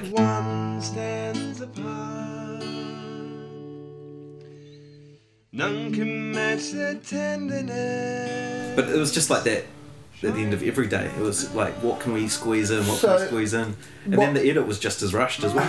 Because then, it, then we found out that if we could potentially get it into the film festival Yeah, yeah, if we met this deadline. Oh, so right. as soon as we finished, we went to um, like just round the clock editing. Uh, I'd be um, I'd be uh, sleeping over at the editor's house. We'd have you know a bunch of beers there, and we'd just be working till 3 a.m. Have a few hours sleep, and then get up and God. yeah, it was like that the whole time. Um, it was So- insane. I mean, what was your what was your feeling about the finished product? Could you have any objectivity towards it at all? Uh, Could I can now. Yeah, well, but no, but then first, could you? How were you? Obviously, you're pleased to have it finished, but did you think you'd created something that was worthwhile, or were you like down on yourself for the cuts you'd had to make and the process that you'd gone through? Um, there was some editorial stuff that really got me down. Um, Yeah. The story structure was changed from higher up than me. Um, Yeah, uh, there were there were executive decisions made Yeah. that I didn't agree with, yeah, um, which still Which uh, little- which I still think uh, impact on the like the storytelling of it. But they were there to get to the story faster. yeah. Which is a little bit like welcome to filmmaking, but you only know that afterwards, right? Like, yeah, well, know, it's, it's the sort of thing. But but what yeah what what what pissed me off about it was that one decision in particular was was just made unilaterally. They just Right, went, yeah, this is yeah. happening and it's Yeah. done. And it was like, okay, well that sucks because none of the writers, like all three of us, were like, well that ruins this and this and this. Um, but other people were like, uh, we Yeah. don't mind. Yeah. So um, uh, yeah, I, I, I definitely uh, think that it could have been better um, with a bit more time. So how were you in those early screenings? Um, I was actually I was pretty excited. Yeah. That, that, and the the uh, you know it, people came into it with super low expectations because it only had hundred grand in six months. Yeah. And they walked out going, "Oh shit, that was better than I thought it would be." Yeah, yeah, like, yeah. like we got we got a whole bunch of four star reviews. Um, from various people that went, we had no hopes for this, and actually, it's probably one of the best comedies we've seen in a long time. Yeah. And then got nominated for six of the um, New Zealand Film Awards, and we were pretty feeling pretty good about it. Yeah. Um, there are there are bits in there that I like just story wise that I just wish we'd had another month or Yeah, two yeah, to, yeah, to to fix, to develop, change to, to, write, a, write a better draft. Yeah, yeah, yeah, and, and have the time to get that extra shot in or whatever. Exactly. Yeah. But because I mean, I've seen it. I, I think we've talked about it briefly. I, I've only seen it once, so I thought it was pretty good. You know, but I didn't have any of that. I guess I had low expectations beyond around the idea that well, we'll, we'll just see it. Certainly didn't have any knowledge around it being any sort of problematic shoot. Yeah, Why would you, as a film watcher, you know, you just exactly. you just rent or borrow or watch, Yeah. you know, what what you're watching, and um, I, I, I thought I, I mean maybe it runs out of steam a little towards the end. I think I said to you, but overall, as a you know as an idea, it was pretty good and it, and it was pretty well executed. Like, you had some cool things in it, like the use of like a lot of the soundtrack worked really well. I thought Yeah, no, it was a great sound. the Eversons and stuff like that. It's Yeah. really nice, really well suited, but quirky and a little bit off the beaten path. You know, not the obvious staples of Kiwi filmmaking. Yeah. Yeah. Yeah, and there, there's a lot that I'm proud of in there. There's Yeah. some really some really good gags. Some of the Yeah. jokes go off Yeah. really well, Yeah. um, and there's a ridiculousness to it, Yeah. and um, and yeah, an absurdity and, and, and a heart as Which well. Which again, from the from the title and the, uh, I guess the cover image, the poster image, you know, it, it is a type of farce. You Yeah. know, like it's not trying to be. Yeah, the best that you could hope for something like that is exactly what you just said. It does have a kind of heart to it. Mm. And what we really wanted to do, and we took great pains to do, was um, have a likable lead, Yeah. in spite of him doing some pretty, you know, Pretty unlikable things. Unlikable things. and um, that was that was like always on our mind, and we Yeah. just needed to make sure that he was naive and charming and yeah, um, not and innocent. Yeah, manipulative and Um, and I, I and it, I, I'm happy with it, and I think that we did a, a great job with the constraints that we had. Yeah. Um, if we were to do it again, I would like. There are definitely things I would change. doesn't put you off filmmaking. It doesn't- Which is kind of crucial, right? what Like, it, what it did was open open doors for me. Like Yeah, it, wow. like it definitely. Um, I got to leapfrog a couple of steps in the film development process. Yeah. So what happened after that was, um, we had a team that um, that had gone through that trial by fire. Yeah. And the next year we did the forty eight hours and. Um, and we won it, and we made the, we made the sleeping plot, and Yeah. and, and it, it took out the national prize, and so that suddenly meant that, and and my daughter Nova won um, right. best actress in the country, and she was ten at the time, and um, and we you know we won cinematography and directing as well, and Yeah, yeah. it was um we we were all feeling really um. Uh, good about about that. I mean, that was amazing. Wow. Like for something that you spend two days on, it took us um, it took us to some really awesome Yes, but places. it's it's two days plus the six or eight years of doing it every other time. You know, it's like Exactly. any overnight success, isn't it? Like, Yeah, you know, yeah. you win these awards, so a few people in the country hear about you and go, "Oh, what a clever chap!" But it's like you've been slumming your fucking guts out. Exactly. yeah. And so, um, what that meant um, was that because th- th- at that point there was still something called Premiere Shorts, and that's that was New Zealand Film Commission's highest level of short film funding. It was ninety grand, um, and to get that, you had to have had several. Um, you had to have had several um, funded short films from the Film Commission, yeah, which I'd had none, um, or a feature. yeah. And so at that point, because you're a feature filmmaker. at that yeah. point, like, it didn't matter Yeah. how fast the feature took, or Yeah, yeah. um, it didn't matter. Um, whether you were happy with it or it didn't matter how much it cost. Yeah, yeah, It yeah. just mattered that I'd made a feature, and Yeah. I got to I got to apply for that, and and we got it. We got it um, selected for Judgment Tavern, yeah, and so Judgment Tavern was the story of a young girl um, following uh, with her dad's living head. Uh, as together they kind of hunt for his fleeing body yeah, and it was ambitious in uh, a number of ways. It needed a tavern. It was a medieval tavern Yeah, yeah. Um, that it takes place in with a talking severed head yeah. and also a running around Body. headless body Yeah, yeah. and um, and a ten and a ten year old lead. Yeah. So um, there were a lot of really uh, a lot, a lot of factors that um, could have fallen apart and made that film not work. Yeah, and, yeah, And also, ninety grand is a lot of money yeah. and at the same time for that sort of production it's not a lot of money as soon as you start building a tavern Yeah, then yeah. you could do 90 grand building a tavern easily um, and so again it was about having a fast shoot and uh, working within constraints to do all these things and to do these VFX So, I mean, I've seen the finished version of that, and it looks amazing. Like, it looks absolutely amazing, and I kind of went, how. how has this been made? Like, how has this fucking been put together? Because this looks like, you know, Peter Jackson and Spielberg sort of world. You know, like it's Yeah, it really, it really does. oh, thank you. Yeah, Yeah, no, it's um definitely. Uh, it's like nine or ten minutes long or something. yeah, right? it Like, is. It's nine minutes plus a couple Plus, of minutes plus credits. credits. Yeah, yeah, I was going to say it's about a 12 or 13 minute clip, but it's actually about a nine minute movie. And it's amazing, and you enter into this world and you're just in it instantly, which is crucial with something like that. Yeah. And you're just hanging there watching it going, how the fuck has this been put together so well Oh, for, awesome. uh, in the scheme of things, not much. As you say, like, you get this money and it's great, it's better than not having it, but it's never enough Yeah, exactly. kind of thing with the stuff that you're doing. Uh, yeah, uh, and, and the thing is, that was Which is just- not to say you're never grateful for it, but I'm just yeah, There was a huge amount of favours Yeah. from a lot of people um, to, to pull that one in. Yeah, yeah. Um, and so many things like the VFX, the team at Dusk, Yeah. they did it for.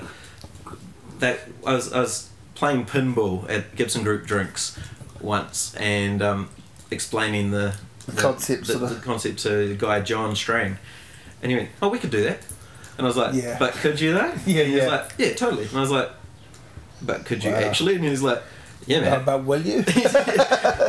and um and I mean they've got they've got uh, you know in terms of a show reel now that definitely is does showcase what an incredible job they did so yeah, yeah. hopefully Yes. hopefully that, that they've made a VFX show reel and hopefully Yes. they get some more work from that Yeah, or just people seeing that they can do something that looks world class and then um and the music was so Yeah. vital for it as well and Tane who I've worked with on many many many things now um he's definitely my go-to guy Yeah. um he he when I told him about the story he was like this is something I've wanted to make yeah. since I was a teenager like this is the, Yeah. like I will I will do this and I'll Because do it straddles those. It's like um, it's fantasy, like the the sort of um, in the sort of uh, Ladyhawke, you know, version of fantasy film world. yeah um, but it's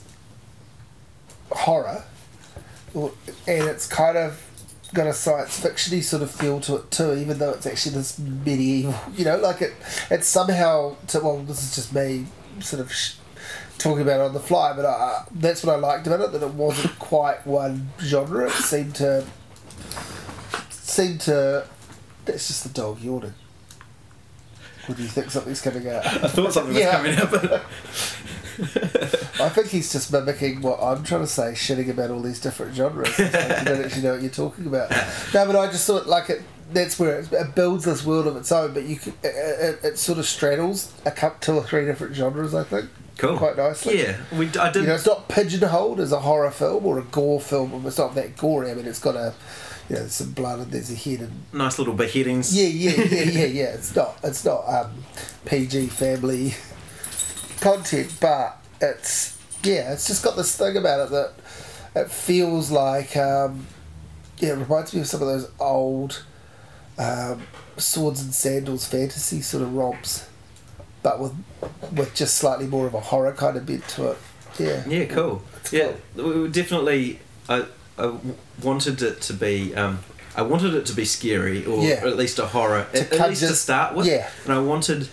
Um, I definitely wanted to build a, a tension. Um, and I, yeah, I think I look at I look at it and. Uh, I think that we mostly, in the in the long run, in the most part, we got there. Yeah, yeah, um, yeah. There are some parts that perhaps are slightly funnier than they should be. Yeah, yeah, Um, yeah. But then that's kind of It's kinda cool what I, too. it's kind of what I do. And, I was going to say that that just I for me knowing you, I just went, oh yeah, this is Dean.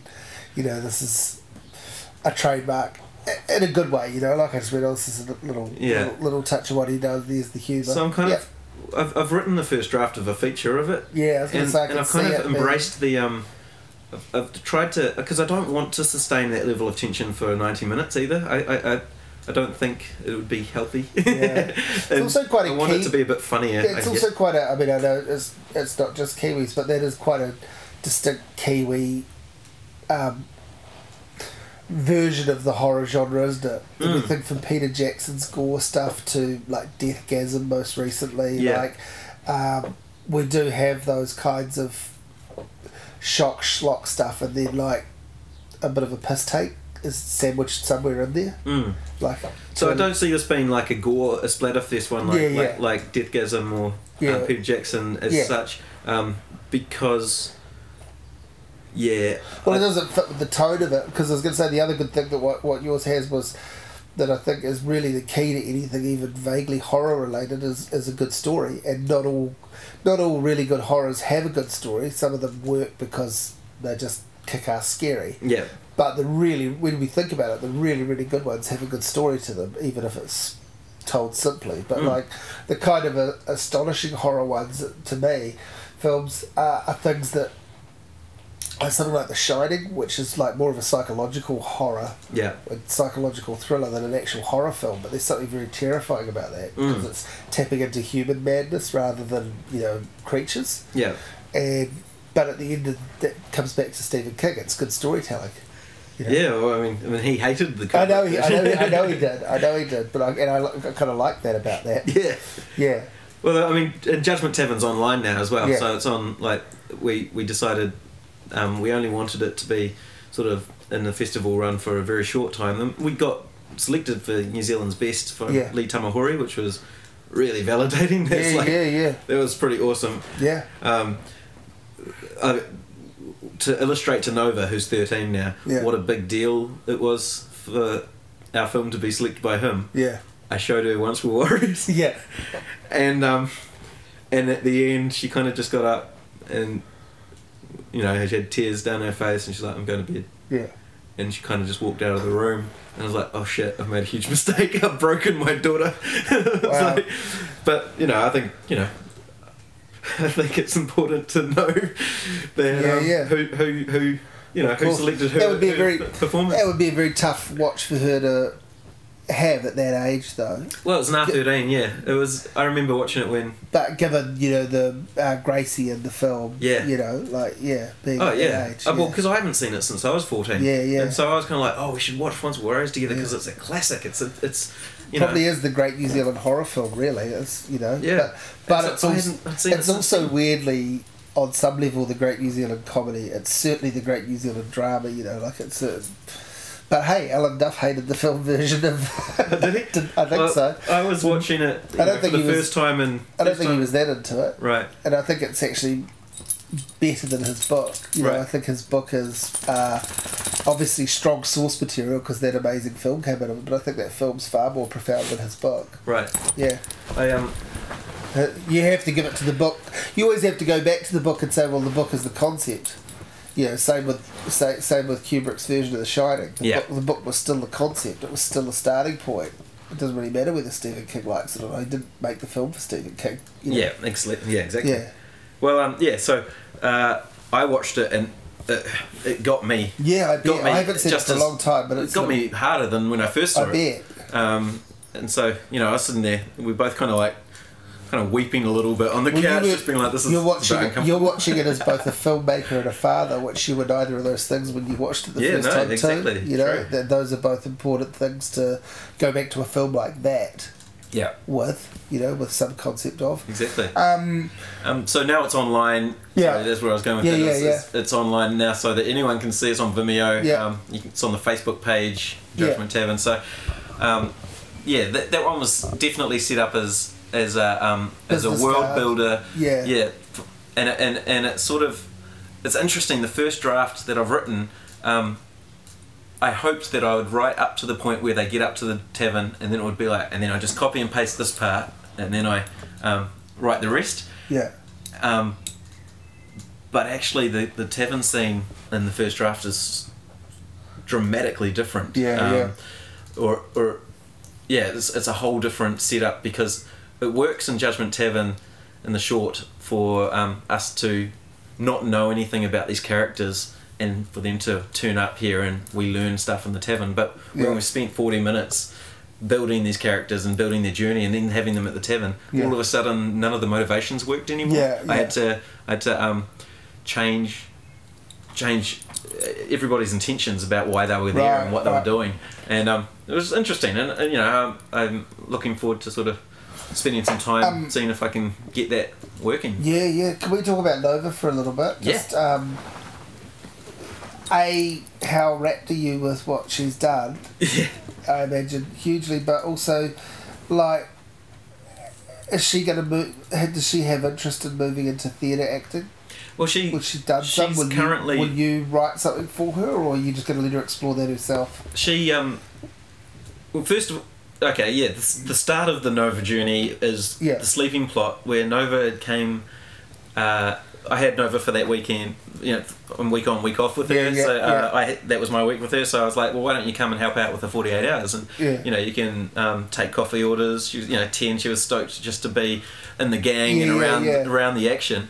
And then she goes to bed, and we are developing the story, and and it was like, okay, well, this one we've got Nova. Let's look at this story, and the story we made, we got really really happy with, and we just I was saying, but Nova's never done any acting before. Like I don't know what this is going to be like. Yeah. Um, and just throughout the night, I just had to reiterate that that was what Yeah, was yeah, going to like. yeah. This is all super roll of the dice, guys. And then, um, and then before we started shooting, I made the decision to um, not have anyone else's faces in it apart, like just shoot it from from Nova's sort of height, so that it was entirely Yes. about her.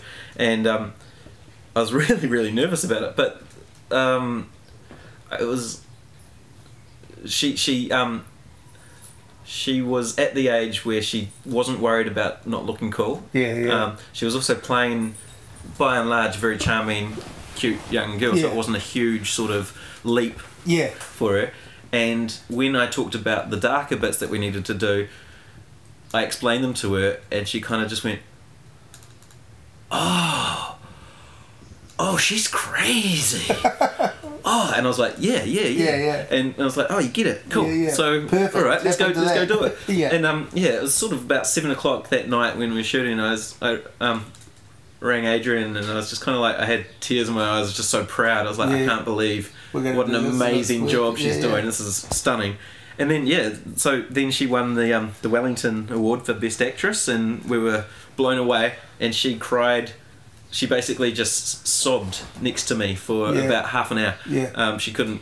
She just was so overwhelmed with these emotions. Yeah, she yeah. didn't know how to cope with Yeah, it. She yeah. just kind of like just sat there with the certificate and cried, and um, and that was that was intense. And then um, yeah, and so she went forward for the nationals, and um, Josh Thomson was the host, and he didn't he, he didn't know any of the um, Yeah. nominees. Yeah. And he said, um, so his his thing was like, now we come to the category of best actress, or as I like to call it, the smorgasbord. And um, then there's this ooh Yeah. reaction, and I yell out, "She's only 10. And then he just he just had no idea what was Well, going we- on, yeah. and then it plays the nom- from there. Yeah, and then it plays down the nominees, and then it says that she won. And the poor guy is just kind of like, I was just trying to make a slightly Silly- offensive joke. Silly joke. Yeah, yeah. and this 10 year old goes up. But she coped with that one heaps Yeah. better. She's Right. like, oh, I'm used to it now. She went up and she gave a little speech about how she thanked Traces Yeah. and that, and it was like short and sharp, and then, um, and then sat back down. Yeah. And um, and that night she was headhunted by um, by an agent, who then took her out to visit Shortland Street, which she's a big fan of Shortland Street. Yeah. Um, doesn't get it from me, but uh, it's good to have goals. Uh, she'd quite like to be on Shortland Street one day, and so her agent took her um, took her for a tour, and she was basically like, "Cool, I'm Yeah. I'm with you. You're Yeah. my favourite person. I Yeah. will join you." And so she um, joined that agency, um, thanks to Jeannie, yeah, headhunting her, and then Jeannie left like six months later, and was like, Yeah. "Oh." Um, but yeah, so I, uh, she she's she's done that, and that led to her being able to get for me to get sign off for her to be in Judgment Tavern. I still had to audition heaps of other kids Yeah. um, for Judgment Tavern, um, which was frustrating, but was sort of showing due process, I yeah. guess. Yeah. But I yeah I I did find that there, there was one other girl that did a really great audition Yeah, yeah. as well, but was slightly too old, um, and I really wanted this to be a pre-puberty Yeah. story. um, be- because because of the whole kind of the witch undertones in there. It was kind of like you know, She sort of looks like on screen like she's been doing this her whole life, like some perfect child actress. But then she's not going to have the baggage of like, you know, being dragged around auditions from six months old. no, no, not at all. No, that was But- a, those are her first two major productions. in, in the Judgment Tavern, she looks like I watched that with interest, going, you know, knowing she'd won the award and stuff for the other thing. I was just like, fuck, she's great. Like she really is great. She just looks like she knows exactly what she's doing. She yeah, does. I'm pretty stoked with her. I bet. She um and so after that um she got asked to do a stab show for Ralph McCubbin Howell Yeah. um called Broken River. So Yeah. that was that was they they'd written a ten year old and Mm. and they're like, hey, is Nova available? Mm. So Nova did her first stage show there, and that was that was a good production. You know, it, was, it had Yeah. had a stab commission behind it, and um, and it looked really lovely. It was, um, uh, and she did a good job, Yeah. and she learned all her lines, and she decided at that point that she preferred film acting because you didn't have to work as hard learning all your lines. it's like fair enough, that's totally valid. Yeah, yeah. Um, but then last year she was in Jim Moriarty's um, production of Dog and Bone, Yeah. and her mum was uh, producing that for T- Te Rākau, I think it is. And um, this year she they're, they're doing a quadrilogy of those. So they're doing a play called The Ragged, Dog and Bone, um, Public Works, and I can't remember the fourth the fourth Yeah. name, but they're doing all four of them. And I think even in one day, or you know, they're doing Yeah. like yeah. the whole sort of eight-hour sort of production Wow. in a day. And so she's rehearsing now for that in January. She's been rehearsing it for the for the last couple of months, Wow. and she's yeah she she'll, she she's rehearsing six days a week. She got home last night at quarter to ten. You know, it's it's kind of I mean it's Crazy. insane hours Yeah, yeah. that she's doing, but yeah, she's she's got the bug. Wow. Um, and the thing about that one is that there's about thirty people involved in all those shows, Yeah, maybe more, yeah. and so there's a whole kind of they all go up there. They share. They have shared lunches and dinners and stuff, and there's a whole kind of big community thing Yeah. going on, um, which I think she's really, really into. Oh man, that's cool. So And she was the lead in our 48 Hours this year yeah, as well. yeah, that's right. I was going to say. So you're definitely still working with her, but you not you, you don't have you don't you don't have sort of a pet theatre project for her yet. no, not no. I haven't got um. No, the, I haven't got a theatre thing for her yet. Um, and in fact, But it sounds like if, In if terms you, of if you did, she'd be up for it. She's, she's Yeah. totally hooked on the thrill of doing it at this stage. yeah, I think she, if if there was something that she was suited for, Yeah. I'd, I mean, with the Judgment Tavern feature, for example, Yeah. who knows how long it takes if it'll ever get made. Yeah, yeah, um, yeah. But I did write a 16 year old on purpose. Ah, yeah. I was like, right, if it takes me if it takes me three years Yeah, to yeah. do this, Yeah. if it works, I got a role for her. Yeah, yeah. And, and and it's a pretty good role as Yeah, well. yeah. I think. Yeah. Um, she'll need to work on her accent. She's not very accenty at the moment, but you know, 16 year old, she might Yeah. be um, she might have a bit more. Yeah. Um, and yeah, so like yeah, she's definitely way too old. She will definitely be way too old Yeah, for any yeah. sort of feature to play that that character Yeah. of Lucia, the Judgment Tavern. Um, But she is um, she's also the host of uh, Wild Eyes. There's a new website coming out called Wild Eyes, and I think it's getting launched um, sort of April next year or something. And she, her and um, Julian Dennison's twin brother Christian Oh, yeah, are the yeah. hosts of some cool. videos that we made, telling people about you know, ironically, yeah. web videos for a website that encourages you to get outside and get off the computer. um, so hopefully that's uh, yeah